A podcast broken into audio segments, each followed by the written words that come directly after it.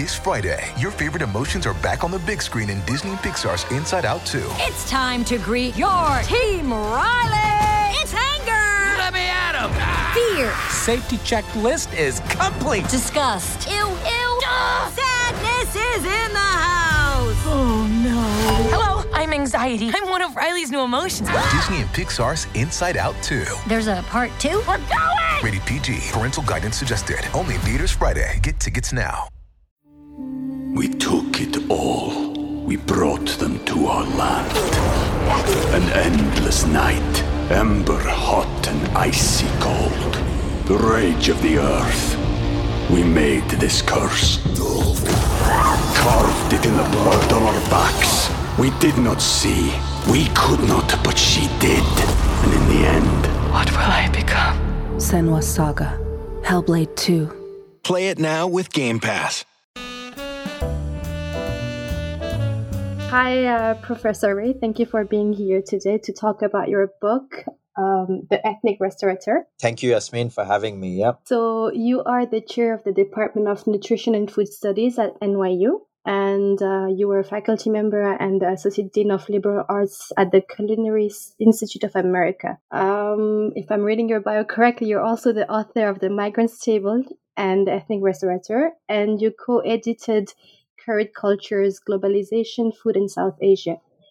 You're a member of the editorial collective of Gastronomica, and your most recent work on street vending in global cities with attention to question of law, livelihood, and liveliness of cities. So could you please tell us more, building on that biography, about where you're from and what are you currently doing? What project are you currently working on? Perfect. Thanks for having me, Yasmin. And don't hesitate to cut me off if I go on and on. And so the first thing is I'm Krishnendu Ray. As my kind of name reveals, if you're a South Asian, I am from eastern part of India.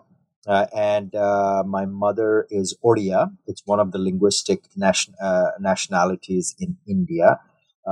With about 40 to 50 million people. My father is Bengali from the West Bengal side of a border that has about 200 million people who are Bengali speakers in Bengal, West Bengal, and what used to be East Pakistan and is today Bangladesh.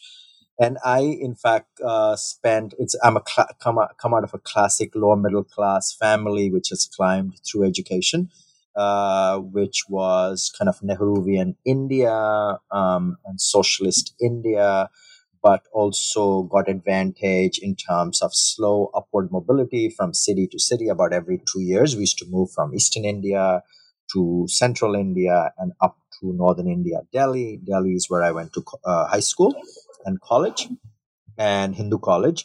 And then I came to the US to work on my dissertation in sociology, partly because I was interested in questions of development and underdevelopment. Why are some parts of the world underdeveloped, and why do some parts of the world developed? And so what year was that? That was 1989. And the question was, this is basically a question of global inequality. When I was in the university at SUNY Binghamton in upstate New York, because it has the largest concentration of sociologists working on questions of global inequality, specifically called the World Systems Group, which had people like Immanuel Wallerstein, Giovanni Arrighi, Andre Gunder Frank, Mark Selden, etc. I was, in fact, assaulted by nostalgia for food. Okay.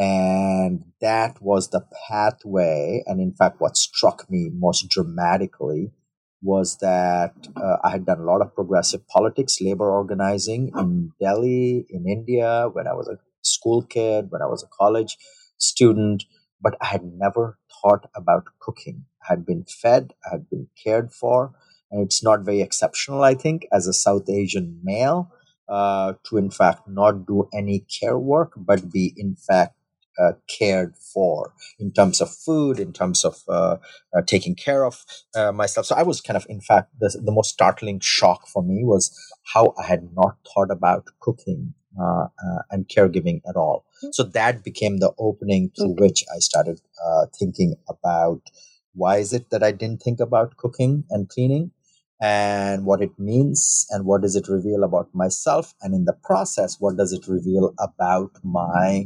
migration to the global north, and where, in fact, I began to realize that my own bodily experience and a brown body's experience could become a tool, an epistemological tool, in fact, an opening to understand taste and mobility and inequality in more proximate ways than I was initially imagining global development and underdevelopment.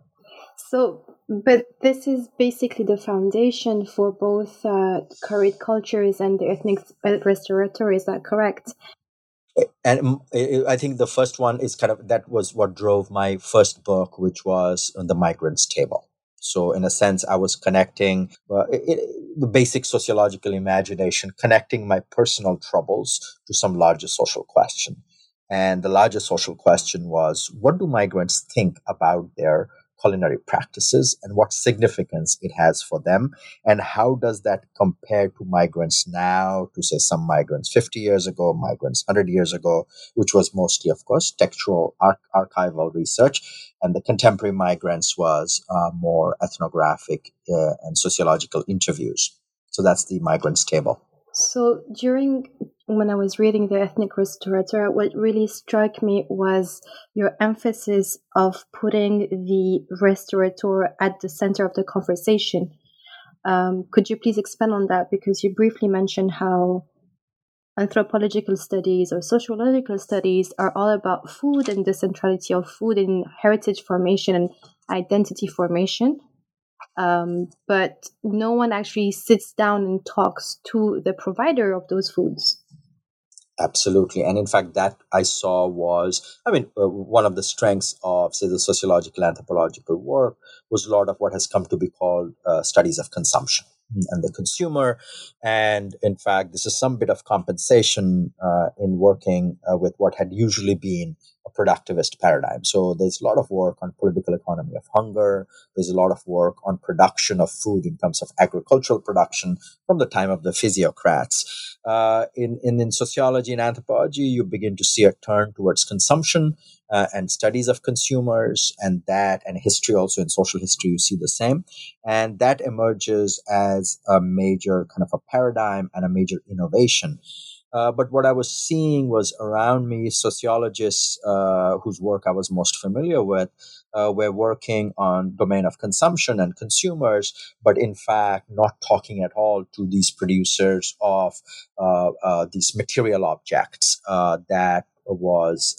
that people had these kind of very intense affective relationships. So in some ways, this was a way to bring greater focus on the materiality of food, and especially subjects who were providing the material conditions for urban cultures. Today, you go to any city in the world, and any American city specifically, but any global city in the world, you will see immigrant restaurateurs there.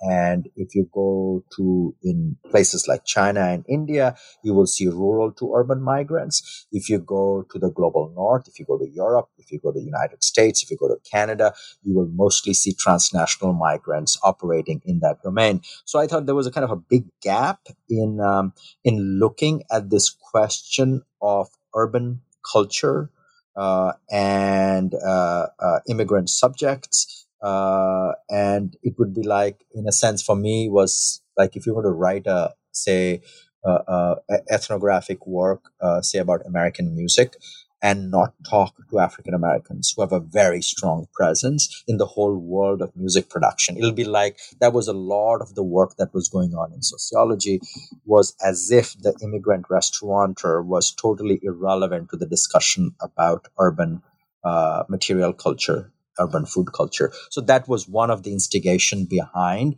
in a sense, bringing the immigrant back into the sociology of taste. The question was about the lumping in together of different type of migrant restaurateur from South Asia without any distinction, Bengali, Pakistani, Indian, and because of the hegemony of India in South Asia, where it's all Indian restaurants. And that's by a process of borrowing and migration, as you say in your book, it kind of became a staple. There is just one form of Indian restaurants that are physically available in urban cities across the world. So I was wondering, how did that come across when you did your interviews with each and every restaurateur? Did they feel the same, or did they feel individuality?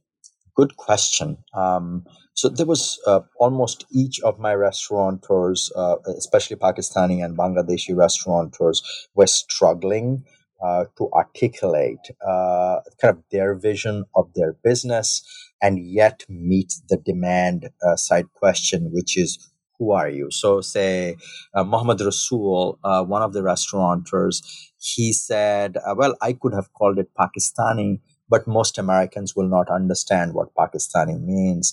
And the first thing I have to explain to them that, no, it is not. I'm talking about Pakistan and I'm not talking about Afghanistan. So in a sense, there was a very clear sense of the relationship between power and knowledge, geographic knowledge in the world. So my theory is that the more powerful in the world, the less you know about world geography. And in fact, I got part of my education I got in India. I had to learn about every country everywhere in the world. I had to learn about European history. I had to learn about American history, and I had to learn about Russian history and Chinese history. Most Americans, in fact, don't learn anything beyond North American, specifically United States history, and then European history, which of course gets kind of the symptom of that is inability to, in fact, make fine distinctions about far off places. And that is precisely the kind of the cage that the Bangladeshi and Pakistani restaurateurs found themselves in a world in which India demographically dominates, and now I would say also in terms of capital and cultural capital. So they were struggling how to run a business because you cannot be too much of a proselytizer when you're running a business. You have to run within the frame of and I would say this dual hierarchy. One is what I call in the book a hierarchy of taste, that things like for Indian food or Pakistani food or Bangladeshi food, you cannot charge prices like you can charge for French or Italian food. And then the second hierarchy is this South Asian hierarchy about what is Indian and what gets classified as Indian and not Pakistani and not Bangladeshi. You will see some examples in some parts of in New York City and other cities. For instance, the earliest restaurateurs were all would be in some ways Bengali, not even Bangladeshi, because Bangladesh was not a country at that point of time. This was British India. In fact, that is the source of many of the so-called Indian restaurants almost in any global city. They were often coming from Lascars who worked on the British Merchant Navy. And they often would get off in these various cities, and they were often the first people to run Indian restaurants. In that sense, I would say historically, they gave it the correct name because it was British India. But subsequently, of course, history changed, different nations emerged, but Western conceptions of South Asian geography were so limited that they had to play by the rules of this double hierarchy. One is Indian and not, say, Pakistani or Bangladeshi. Forget about further regionalization, right? So food from northern Pakistan is very different from food from southern Pakistan, from the Punjab region, or if you go kind of south, to Karachi or any of those cities, they're quite different, can be quite different foods. So those distinctions were, in fact, very difficult to make, especially if your target audience are outsiders, are Westerners themselves, so people who live in these global cities rather than insiders within the community. So if there's a Pakistani who's running a restaurant with South Asian food, he or she can call it Pakistani and make even finer distinctions if their audience is largely Pakistani. But if their audience is largely non-South Asian, then those distinctions, in fact, don't work. About those distinctions, my experience in the UK, for example, has been very clear in the names. So no one would say whether it's Indian or Pakistani. There won't be the need for that subtitle. But the name, if it's Rasoi versus Lahore Foods, just those affiliation geographically will tell the audience whether it's a Pakistani owner or an Indian owner. And that's very... that works for the UK, but not the rest of the world. Absolutely. And I think in this particular case, each of these cities are in a slightly different place. In fact, the restaurant, South Asian restaurant culture in London specifically is, I think, much more sophisticated, both in terms of the price range, regionalization of it, and the example you gave of naming, for instance. It is, in a sense, that structure works, for instance, I would say Italian restaurants in New York City. You know, you don't even have to call it Northern Italian or Southern Italian or Sicilian, but in some ways the name would gesture towards it. And that's true with London, as you say, and not true about many other cities. Not true yet about New York, but I think that's might be the future. So there's a trend that I'm noticing, and I'm building this argument, getting it out from your book. You talked about the curry house canon, and that how universally there's this implemented idea of what the curry house should look like and should serve.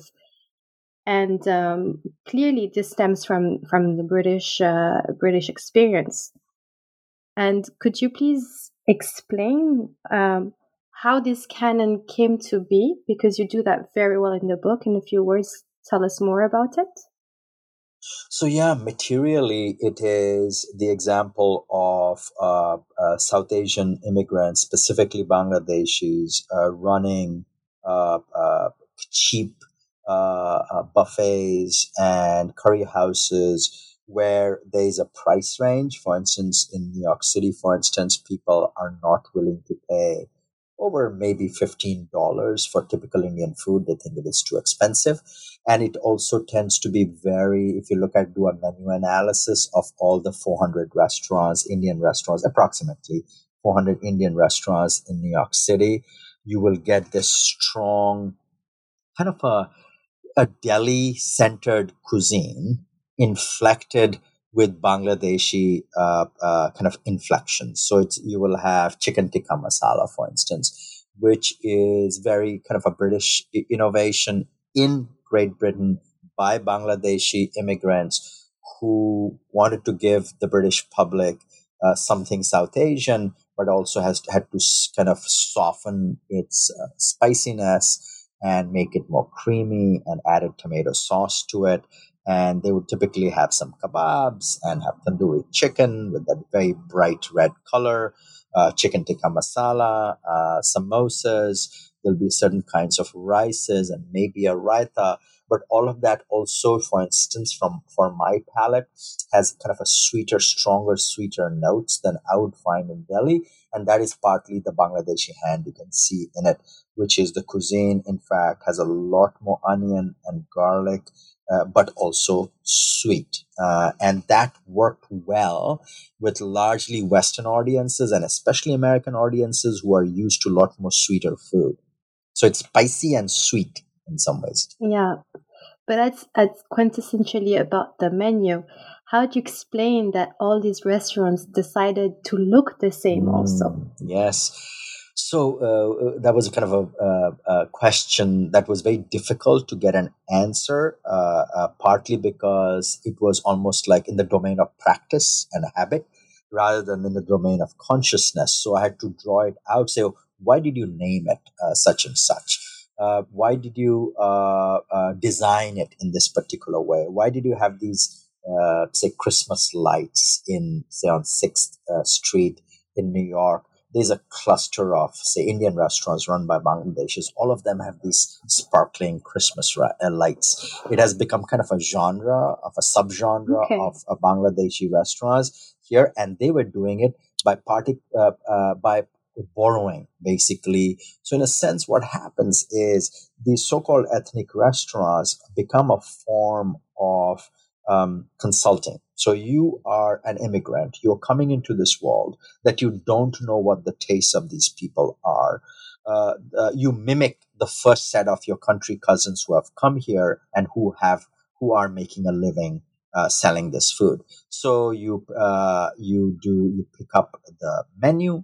Your menu looks a lot like I do in my book. I do a menu analysis where people also pick up the same spelling mistakes in describing it, because partly, in a sense, some of this, of course, is like in your language, you're transliterating. So you make it sound something similar, design something similar, because you are relatively marginal figure with less capital, less cultural capital, and you are risk averse. So you want to avoid obviously failing, and the failure, one of the way to do it is to do what has been done successfully. So it becomes like almost like this informal banking system, informal cultural consultancy, to say if you're opening a restaurant in London, so what do the British like? If you're opening a restaurant in New York, what do Americans like? And then you basically mimic it. And because you neither have the capital resources nor the cultural capital, you play it in a very conservative, narrow range of doing exactly what has been done. So what was, I would say, coincidental, the first round of Bangladeshi restaurants becomes, in fact, the norm, the trope, the assumption about how, what, and Bangladeshi-run Indian restaurant is going to look like. There are some exceptions at the other end of it. In fact, in New York City, a lot of the upper end, upscale Indian restaurants, in fact, have Indian investors, and they often takes $1 million, a few $1 million to run a very upscale restaurant, and that's about 2 to 3% of the Indian restaurants in New York City. And by the way, that's a global pattern. With the exception of London. In London, I would say almost 12 to 14% of Indian restaurants are upscale in the London market. That is a lot like, I was just talking to someone yesterday, that's a lot like the way American, at least in New York, the way Italian restaurants are. So that range, Indian is to London what Italian is to Americans, or New York City, in fact. We took it all. We brought them to our land. An endless night, ember hot and icy cold. The rage of the earth. We made this curse. Carved it in the blood on our backs. We did not see. We could not, but she did. And in the end, what will I become? Senwa Saga. Hellblade 2. Play it now with Game Pass. That's fascinating. But what I'm noticing is the emergence in the UK context, maybe in the Americas context, but with the Southeast Asian second and third generation kids who went to universities, who went through critical theory classes and now are into that process of post-coloniality and decoloniality. And there's a few of them who have written about how they're trying to change the design aesthetic to go back to a more authentic menu. They're trying to seek authenticity, sometimes of places where they have not been. And I know it's been one of the pitfalls I fell into, that notion of what authenticity means. And you've used the word nostalgia for a few times. For example, I have this nostalgia of a place I've never been, but it's an imagined territory. So my question was, because one of the restaurateurs you interviewed was a lady who wanted to attract a more upscale clientele, as you were referring to cultural capital, and would have more purchase power. However, her endeavor failed a few years short, whereas other more mainstream restaurants continued. Do you have any hints of or any idea of why would that be? Yes, good question. A couple of things. One, of course, this question of authenticity is fraught and a very interesting question. And we have seen it before. We have seen it in music, in folk music. There's a lot of folklore theoretical work, Regina Bendix, for instance, on the question of authenticity and the folk. And we are, of course, in this case, revisiting it, especially in terms of the material culture, the symbolic culture of the popular classes and the poor, right? And food, of course, is quintessentially that. Because everyone eats, and most people historically have been poor in the global south. So in fact, a lot of the food of the global south is in fact poor people's food. But of course, the relationship, what happens when it is transported and transplanted into a city of the global north with a different class hierarchy and class structure. And one of the ways it expresses itself, as you said, especially like, say, the second generation college-educated immigrant population who want to engage with this question of culture, material objects, and its relationship to power. And in the U.S., a lot of it has been taken lately on the question of cultural appropriation and also cultural appropriateness. So there's been a couple of hullabaloo, for instance, recently about, say, two non-Chinese white American restaurateurs who have a restaurant and they advertise it as saying they're going to use clean Chinese food. Okay. Absolutely. Assumes that the old Chinese food was unclean, which of course is an old kind of a presumption. If you read the New York Times, if you read any of the Western newspapers about Chinese restaurant, there's this endless discussion about the disgusting things that the Chinese eat. So this was seen as a kind of a reappropriating, a kind of a racialized, colonized signal to saying this is white people making Chinese food, so it's obviously better. So that's kind of one way in which this conversation has developed. And the question of authenticity in some ways is also plays out where you have basically, I think, which is interesting, equally interesting, subnational specialization. So for instance, I often don't talk about Indian food.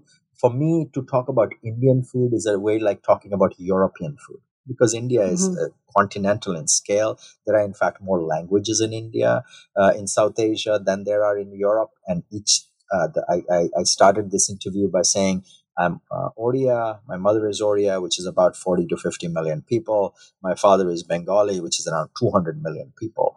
That's a different linguistic group. These are, to talk about Indian food, in a sense, is like talking about, you're collapsing, say, Polish food to Sicilian food, you know? And so one of the ways of, I think, successfully approaching regional, locational authenticity without raising, I would say, the A word is, in fact, subnational regionalization, because, of course, there is a relationship between landscape and food, because, of course, food is primarily organic things that have been alive, and that depends on sunshine, on water, on soil. So, of course, there's a relationship between territory and produce and taste, which in Europe gets within the frame of terroir, for instance. So do the same, pay enough attention to the food of these regions and regionalize it in a useful manner.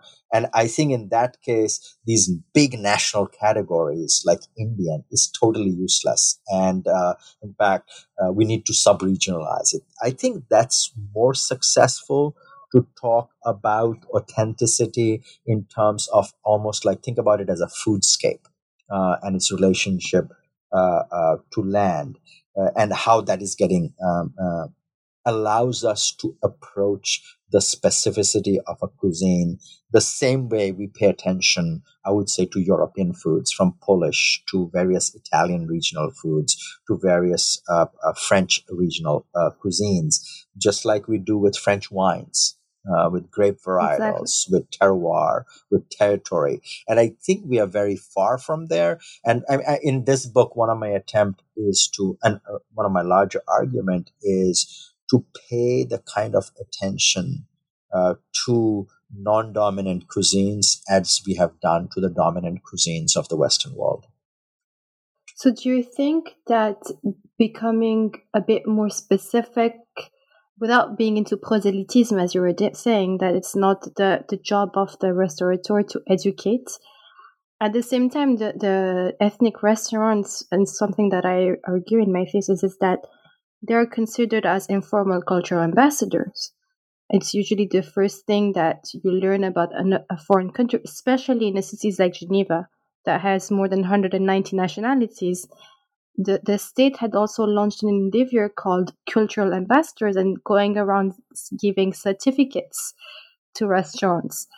So do you think that going into regionalism and more specific and going the way the terroir, because the terroir is a label here across France and Switzerland, a distinction of quality, a distinction of authenticity, and this a whole connotation, whether there or not, but people assume terroir means bio, organic, it means, from the earth, so it's not modified.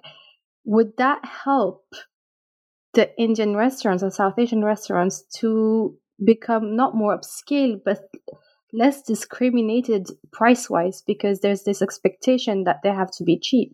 Yeah, yes, and in fact, I forgot to answer your earlier question, which is why one of those restaurants fail, and I'll come back to it, and remind me if I divert away too far away. And the question you're asking now is, in some ways, it's almost inevitable that a material transaction is also a cultural transaction, right? In this case, food. And it is about money, it's about business, it's about making a living, but it is also about a cultural transaction. And in some ways, it is almost totally unavoidable not to become a cultural ambassador if you look different, if your food tastes different, if what you do smells different, for instance. That is the engagement with difference, and it is unavoidable. But that is also, in some ways, I would say, becomes a prison house. Almost, you see a brown body, you assume different. So I would say that is a tough place that immigrant restaurateurs, immigrant entrepreneurs are engaging with. And you saw in a section of my book where people want to, for instance, Indian chefs who have long experience in cooking French, say nouvelle French cuisine, have a difficult time breaking into that world, because people can see white bodies and say, okay, you can do French. But if you see brown bodies with Indian accent, the presumption is, well, you can only do Indian food and you can do French food. So there's this relationship between body and expertise, both as the skills you have and the signals it gives off. And the contradiction between the two is, in some ways, this kind of two sides of the same brown body twisting in terms of claiming its capacity to say something in this cultural transaction between a minority culture and a majority and a dominant culture. So I think that's unavoidable, that's difficult, that's complicated, and that's very interesting, in fact, in urban culinary cultures today everywhere in almost any global city. Did you want me to talk a bit about the failure of one of the restaurants and the success of it? It'd be great, yeah. Okay. That would be great. So, to the question, Mohammed Rasool's restaurant, which was more downscale, cheaper, typical Indian restaurant, it succeeded, meaning that it's in business still 10 years after I did my study, while Chitrita Mukherjee's restaurant, where she was trying to do a more regional, a kind of a more upscale version of Indian food, failed in New York City. And one of the reasons, I think, is because Americans are unwilling to pay the kind of price they want to pay, say, for what used to be French, quite upscale. So almost 50 to 60% of French restaurants in New York City are quite upscale, and Americans are willing to pay the price for it, which is about, say, $100 for good food, sustainable food, local, seasonal food, cooked by expert labor with a couple of glasses of wine and tips, which is quite expensive. They're not willing to do that with Indian restaurant or Pakistani restaurant or Bangladeshi restaurant in most cases for most of the time. And this is what I call in some ways a hierarchy of taste. And that is related to a history of, I think, colonization and a history of what we previously talked about, inability to understand the refined qualities, the fine qualities of various South Asian regional cuisines. For instance, the capacity to make distinctions between this dal, say masoor dal, and a moong dal. They're two different kinds of dal. In a sense, where a Western audience does not have the capacity in a double sense, neither the tongue nor the words, to make a distinction that they can say with two sauces from French haute cuisine repertoire or say wines, right? And this is, of course, the question of knowledge and power. And the relationship, the capacity to make distinctions and the ability to make distinctions, which is partly linked to what they've been exposed to before and partly linked to what we are expected to know. In a sense, as a modern urban subject, I'm now expected to know, make distinctions between different kinds of wine, though I grew up without ever drinking a glass of wine. I had my first glass of wine after I came to the US. But as an urban subject now, I'm really expected to, kind of not to embarrass myself, to understand a little bit of the distinctions between grape varietal, type of wine, where it is grown, etc. But as a modern urban global subject, I'm not yet expected to make those finer distinctions between regional Indian cuisines. And maybe you have some of that emerging as regional Chinese cuisines. And I personally think that's going to be the big difference over the next 20 years, I think, is that because of the rise of China as a major economic power, as a source of cultural power, it will force the rest of us to learn to make more intelligent distinctions about Chinese cuisine that we have learned about mostly European cuisines and a bit of South American cuisines too, by the way, where Mexican and Peruvian, you're beginning to see capacity to make distinctions, even if you're not Mexican or Peruvian today, as a global subject. That hasn't happened with South Asia yet. Yet. And my sense is it's going to take much longer than, say, the capacity to make distinctions about Chinese regional foods. And there's a historical precedent for it. For instance, often Americans could not make distinctions between various Italian regional foods. You know, there was just one flat notion of spaghetti or pizza. And now Americans make very subtle distinctions, are able to make quite subtle distinctions and pay a different kind of a price. So I would say the Chitrita Mukherjee's restaurant failed because she was almost...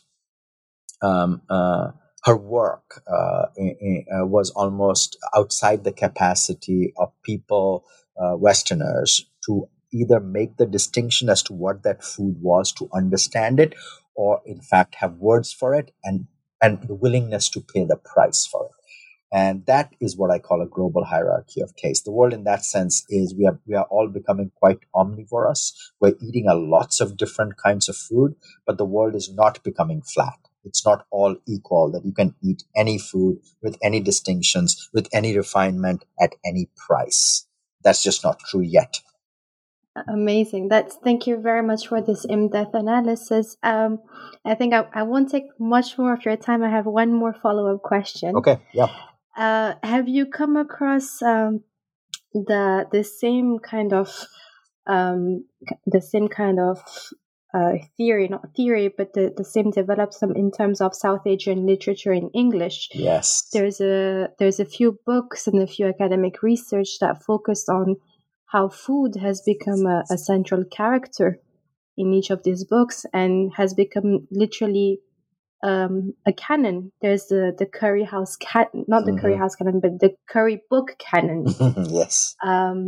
And I was wondering if you have come across this and come across Nabin Rathnam's book Yes.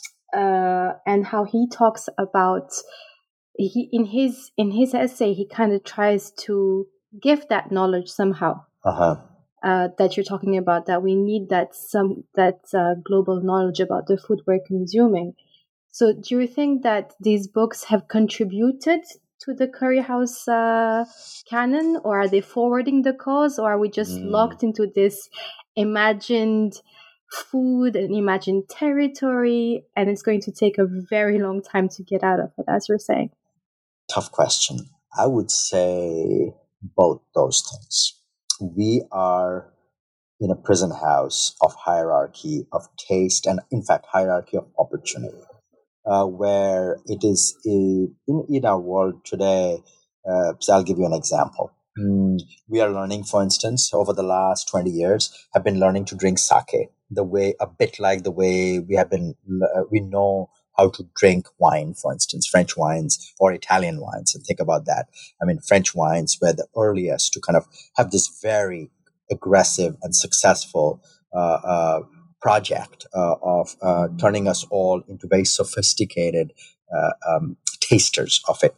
Then it happened with Italian wine, and now it's happening with sake, for instance. But a lot of, for instance, in South Asia, various peasant communities of South Asia and various river valleys, they have also something, a lot of the rice wines, especially in the rice growing river valleys, there's exactly what is sake in Japan. But we, most of us, in fact, even urban dwelling Indians, do not look at the rice wines produced by India's poor with any kind of sophistication, ability to make distinction, or even acknowledge it as it is part of good taste. And of course, there's no visibility of it. There's assumption that Indians don't drink any of these rice wines, and so that is clearly linked, I would say, to kind of a political economy and a cultural economy of capital and cultural capital. And so there's a hierarchy.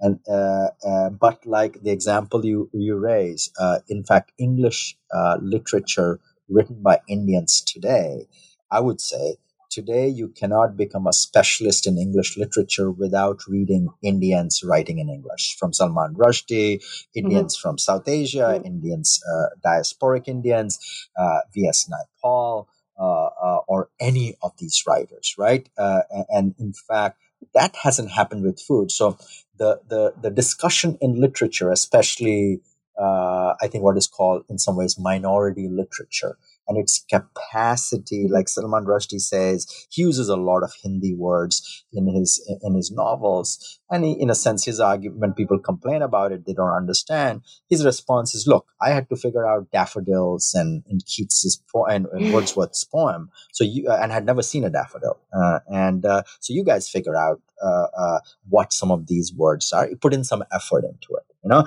And so I think English literature by South Asians have been very successful, like say Sarah Suleri's beautiful book called Meatless Days, right? And so it's almost that's what makes me optimistic that you can in fact break into the canon of Western literature and do it as brown subjects, as female subjects, as subjects who were not in some ways that visible 20 years ago, 30 years ago.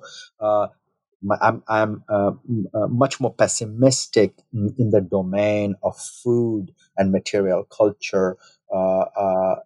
Even with the rise of all these Netflix shows about authenticity and the street vendors' history, there's so many of them out, and all this Instagram craze street about food too. Indian food. So I would say, okay, let me change my mind as I'm talking to you. I'm less pessimistic, but it still feels almost a generation behind the discussion on literature. I think that is partly because of the other hierarchy of taste we have in our mind, that if you write it and if you play it, this is somehow high culture. But if it is just food, it is very difficult to cross the triviality barrier of it. You know, it's still there. At one side, exactly. It almost becomes a liability because I'm a chair of a department of nutrition and food studies.